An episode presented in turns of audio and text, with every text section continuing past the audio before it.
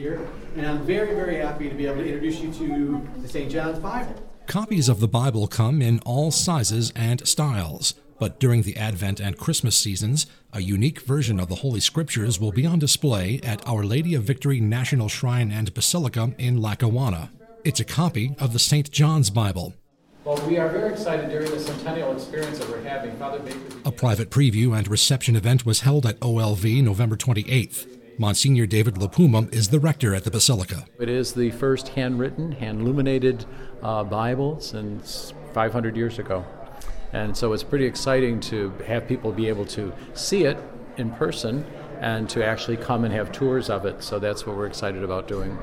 Hundreds of years ago, long before the development of the printing press, copies of the Holy Bible, including the text and illustrations, were produced by hand.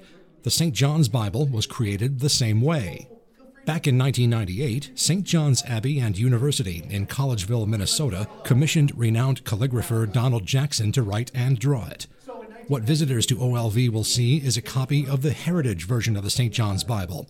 Monsignor LiPuma explains some of the imagery within this version is designed to be relevant to people in modern times. Uh, you don't really actually see the traditional scene, but it invites you to kind of enter into the scene, and then everyone has a different chance to kind of uh, engage in it. It kind of draws you in. When you look at the images, it takes you in, and then you start to feel that God's Word is so alive and I like the I like the idea that you can spend some time just reflecting and uh, reflecting on the images and then being drawn into the word.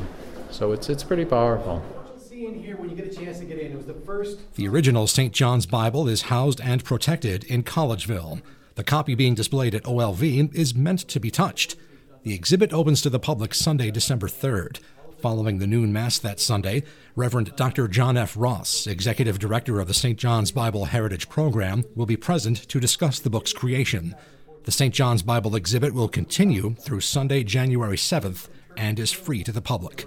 For Western New York Catholic Audio, I'm Michael Mroziak.